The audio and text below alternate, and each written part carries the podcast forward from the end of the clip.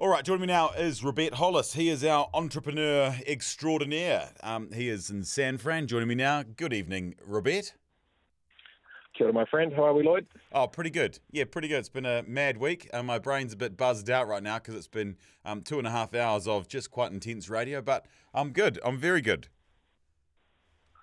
Well, hopefully, I- I mean, your brain's going to have to get you up because you know it's about to get aggressive for the next 23 minutes. So let's go. Oh, heck yeah, exactly. I mean, I've, I've just sort of been relaxing, doing a bit of meditation because I know that you're going to come on and go, right, let's boogie, let's boogie, let's boogie.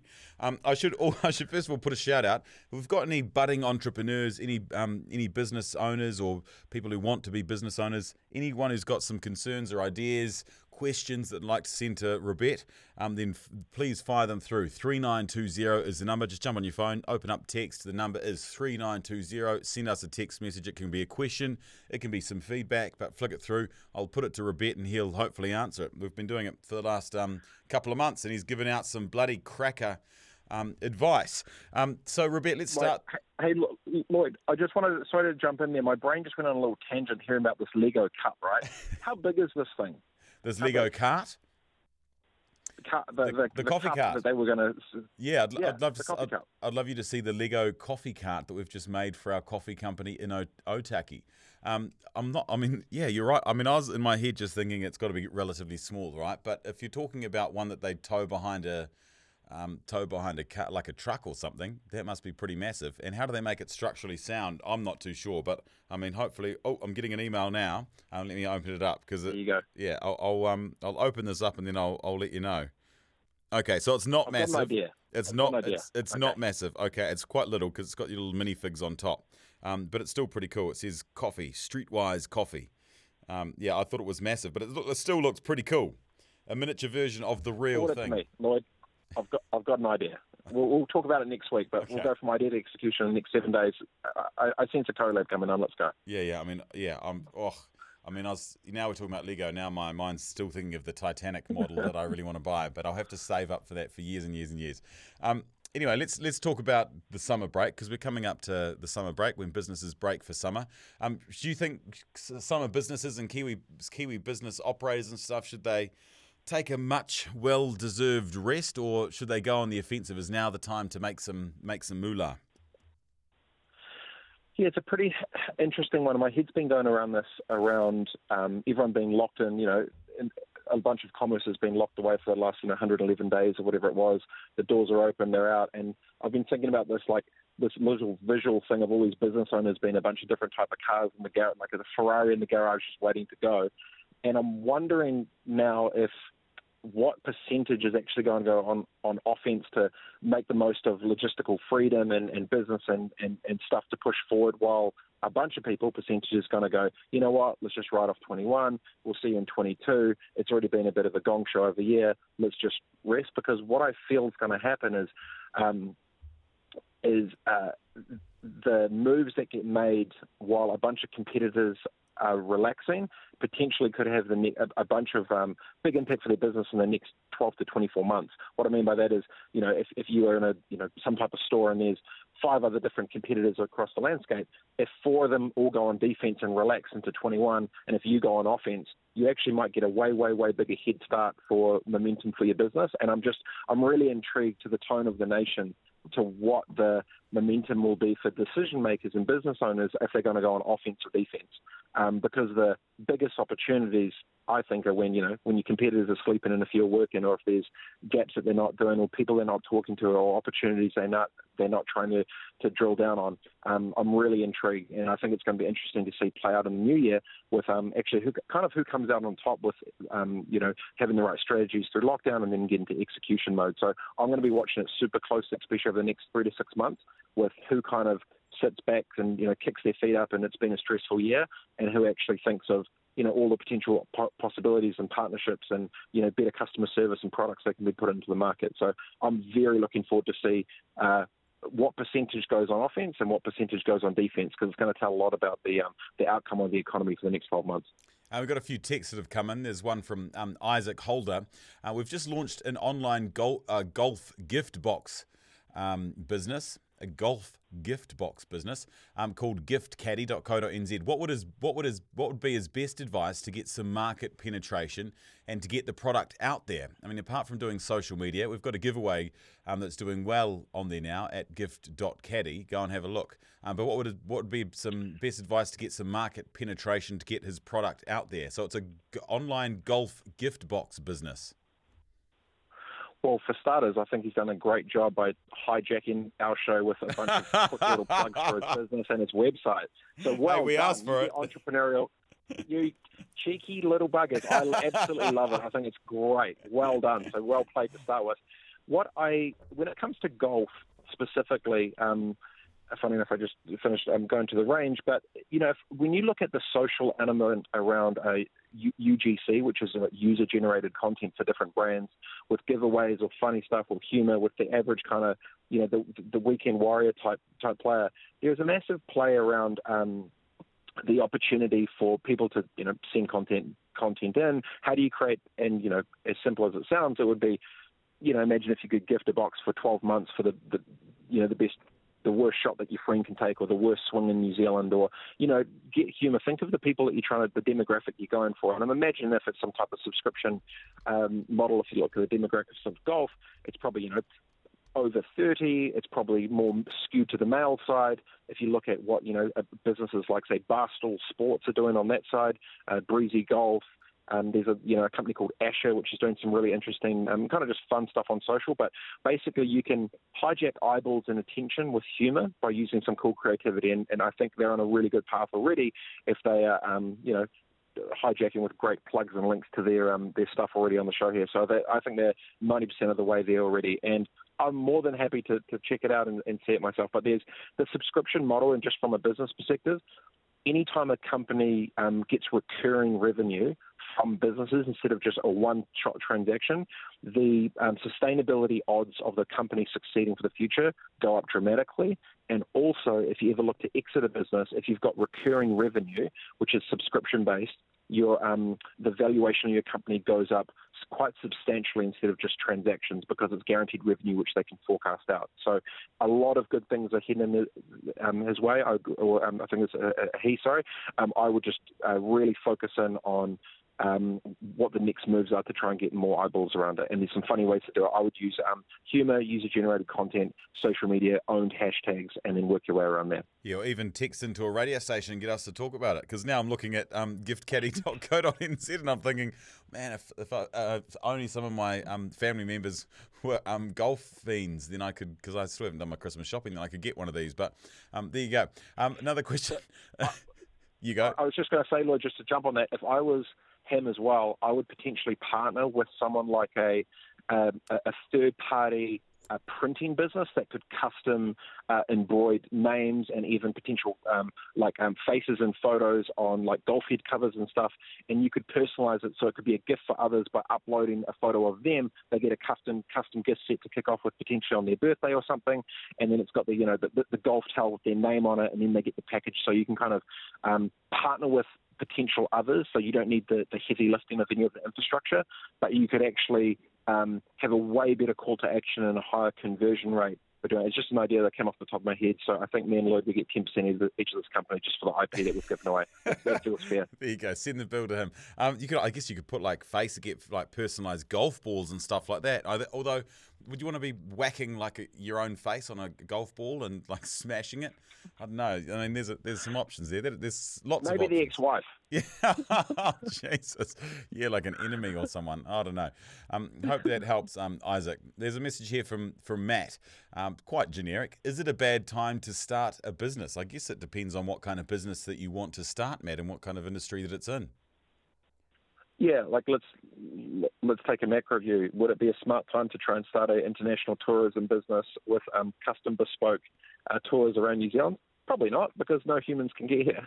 Would it be potentially a smart idea to um, think about you know better opportunities in the ecosystem with where money, money and energy are going, whether it's be you know streaming or content or products and service? Hundred percent.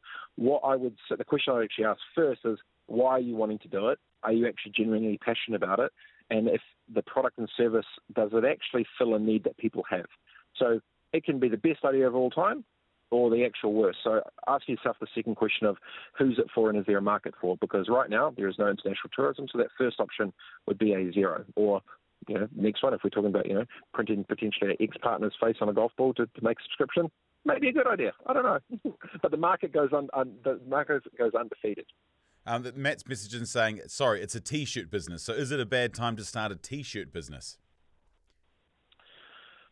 depends on the design of the, the product. You know, like it's it's, so um, you got to get specific down to details. You know, no time like the present though, right? if it's a cool T-shirt, I'll buy a cool yeah. T-shirt. The cool polo shirt, oh, I'd buy a cool polo T-shirt. This, surely clothing's not going to go out yeah. of fashion. If the product sucks, it's probably not going to sell. So I wouldn't say if it's a good time or not. These brands start and die every single day. Is the product great? Is the product that special? If it's just a you know like an AS color thing, you slap a logo on it and chuck it for a hundred bucks, probably not going to do so well. You know, if it's a you know Yellowbird 100% organic, blockchain-based, you know, cotton track thing, which is 100% eco-friendly and whatever, and it's selling exclusively, and there's a hundred of them with their name on it and some silk gold. Maybe that's a bit better, you know. but it's all context. You need context of it. But the market goes undefeated is there actual demand for it? And that's there's easy ways to be able to figure that out, especially with something like a t-shirt company. Yeah, there you go, Matt. So make sure your t-shirt. Well, I'm guessing your t-shirt company must be pretty damn awesome. Surely it's pretty damn awesome. But um, yeah, hope that hope that advice helped. Another message from Sam. Since we entered the traffic light system, my company's kept us working from home, even though we're allowed back. I don't like working from home, but it looks like this could be the future. Do you do you think working from home is here to stay? For certain jobs, yes, hundred percent. 100% for certain type certain types of roles, hybrid models, um, and all sorts. But obviously, you know, something like retail, if you need to try on stuff, there's a whole variety of types of companies that are um, that need to be face to face, and there's a whole bunch that are going to be, you know, slowly transitioning to, um, you know, job placements where they can, you know, if there's a admin job. Some businesses will say you can work remotely, it doesn't matter where you are. Some businesses will say you need to physically be here. The potential danger, if you want to go fully virtual, and if you your job is easily replicated by someone else, if you're the decision maker or the business owner, you may actually take that skill set offshore for way, way, way cheaper. So there is a danger about if you if you can easily get uh, replicated um, and someone else could do it for cheaper, you run a potential risk if you say, "Oh no, I'm going to do it remotely." If there's more value to be in person, it's something that you need to weigh up depending on what type of business um, that you're actually in. But the hybrid model of um, stuff is definitely uh, is, is happening, and a lot of different businesses are sort of scaling down their footprint of commercial real estate and just trying to get more creative with space. So, um, but once again, you need more context to it um, in terms of specifically. But will hybrid working be here forever from now? Yep, 100%. Will there be a bunch more people that are doing it virtually forever? Yep, 100%. Okay, Robert, we've got to take a quick break now, but um, stay on the line and we we have got a few more texts to, to ask you after the break. And we're talking entrepreneurship with Robert Hollis. He's joining me on the line from San Fran. Um, you're still there, Robert? Ready to boogie. Ready to boogie. Great. We haven't got. We've only got about eight minutes to boogie. Probably about seven minutes actually, uh, if we're talking about proper boogieing time. Um, Mike has messaged in saying a t-shirt business will do very well if they've got a long-lasting product that won't rip and rot after a few months. Quality is the key. Um, that's actually a pl- pretty bloody good point, isn't it? Hundred percent. And but the you know there's a big massive thing, especially in the fashion world around um you know fast fashion with kind of turn and burn clothes and stuff. And there's a a shift going more towards um you know durability and quality. So look for um, you know, consumers to be wanting more, a better story, more organic, more longer lasting, and better, better for the environment because there's kind of a wave coming against this fast fashion uh, culture, which I actually think is a pretty good thing. Yeah, so do I. I think it's awesome. Um, I'm not too sure if you've seen this story out of Australia, but it's this young dude um, who started started selling eggs when he was about nine years old, I think, because his parents wouldn't give him pocket money. They said, "Go out and earn your money." So he um, got a few chooks and put them in the backyard. But it's turned into like a pretty massive business. He's now sold 40 million eggs. I guess this is a good sign that um, that parents teaching their kids to earn their pocket money can create some pretty damn good entrepreneurs. Hundred percent. The the interesting part on that is, you know, as part of the game plan for a young buck that was doing it, you know, the kid gave away a million eggs as well. So already, you know, selling 40, giving away a million itself, you know, he's already thinking of the, the whole give back piece and then, you know, thinking about, you know, how it can be uh, um, better for the environment and better, get it more organic and bits and pieces that were there, which is cool. But I think when you zoom out, you know, um, being able to create the type of work ethic and opportunity for someone that's that, that young to get into it, it, it's such a great, great you know, sort of first hustle to get into that's obviously organically morphed into something pretty awesome. It wasn't, you know, just doing, you know, a paper run or something, which is, you know, what I was doing and other, other bits and pieces. It, it's really cool. So I think one of the, the, the cool things to think about, with, especially when you're starting a business that young, is, you know, I imagine you never thought you could probably not even think of a number more than a million, but to obviously get to 40 is cool. Is from a from a parent's perspective, is you know, what type of environment are you putting your your kid around to feel that they can actually go and try, especially when you know we've talked about it before, Lloyd. Is there's you know a, a massive percentage of you know 80 90 percent of these businesses all fail, and especially when they're sort of starting out, you know. Have fun with it. Make it a bit of side hustle, you know, a bit of pocket money, a bit of going to the tuck shop money, whatever it is.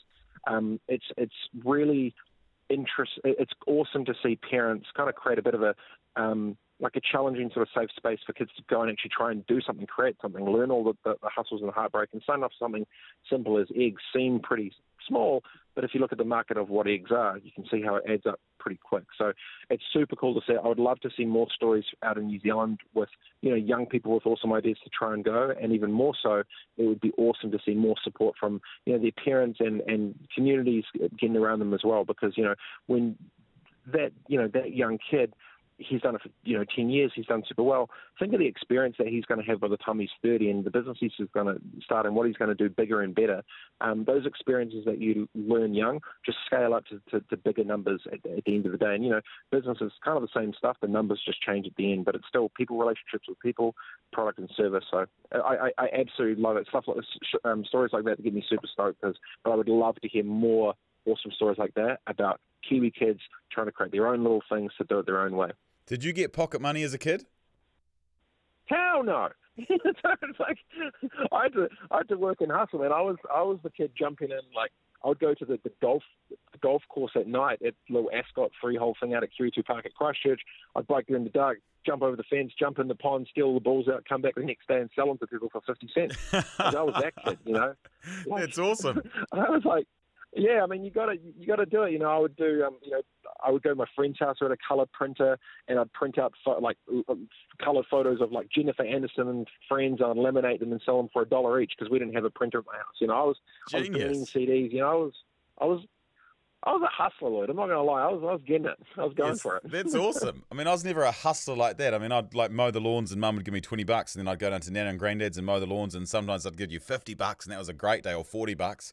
Um, or when the like the the the community, what was it, the farmers market, we'd open up the paddock and we'd charge people a dollar or fifty cents to park their cars. But I was never sort of like a hustler like you, going to the local golf course or printing out pictures of Jennifer Aniston.